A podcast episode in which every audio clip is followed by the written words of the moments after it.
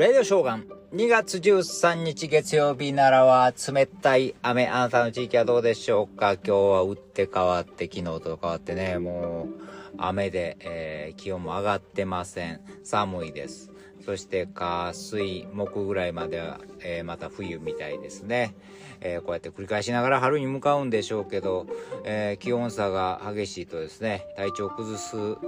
方も多いので気をつけてください。えー、中国とテスラの蜜月一辺っていう風な記事が載ってたんですね。読売新聞にですね。えー、共産党がビッグデータ流出を警戒。えー、まあ、あのテスラ、EV ですよね。えー、電気自動車の。あの、マスクさん、イーロン・マスクさんのテスラですけど、中国での販売と製造がだいたい3割から5割ぐらい。まあ、中国でドーンと売れて、まあ、テスラは、えー、大きくなったところもありますけども、えー、この関係がちょっと、えー、おかしになってきてるというかですね、そういうふうな、えー、報道があるというかね、まあ、あの、中国国内で去年、えー、2022年は6回リコールがあったとかね、まあ、ちょっとあの、テスラを叩くような記事が結構出てるというのがあるんですね。で、まあ、なんでかっていうと、この、ちょっと脅威に感じてるとか、まあまあ、あれなんですよね。まあアメリカと中国が仲悪いから、仲悪いから言ったらあれやけど、まあその情報がね、えーえー、アメリカに渡ったら困るいう風には言うてるんですけどね、車載カメラの情報とかね、そういうのが、えー、管理してるんでしょ、テスラはね。だからその、えー、安全保障、保障上の脅威やということを言うてるのと、まあでも一番の理由はでももう、えー、ご苦労さんということでしょう。あの、もう自動、えー、自動車、要するに中国は電気自動車をまあ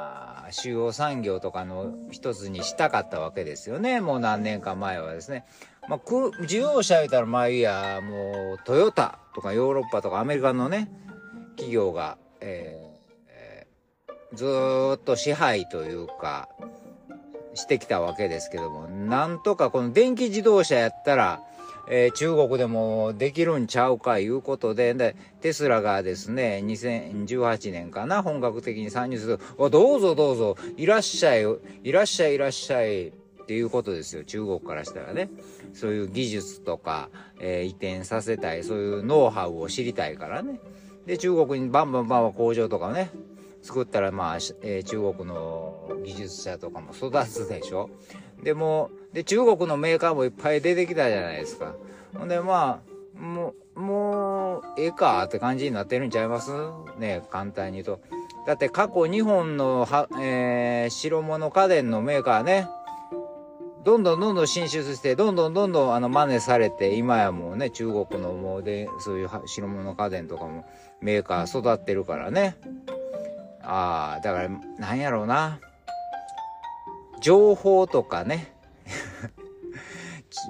情報関係とか、そういう技術的なものは、すぐ、えー、まあ、言い方悪いけど、パクられるからね。難しいんですよね、中国。初めはどうぞいらっしゃいいらっしゃいって、もう技術とかもう自国でもう手に入れたら、はい、さようならって感じになるんでしょう。まあもちろん、まあそれだけじゃないけども、まあその状況で一変するから中国で商売するのは難しいということでしょうね、ほんま。かといって、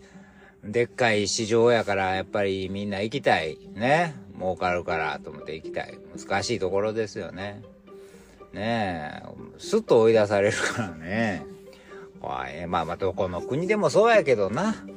まあ、どこだってまあ自分とこでできるようになったらもう、技術力とかさえ、ね、そういう、そういう、分かれやもうええわっていうところはありますもんね。まあ、難しいですよね。ねまあまあ、真似できへんようなとかいうものが、あできればね、あれなんでしょうけど、まあまあ IT 関係もね、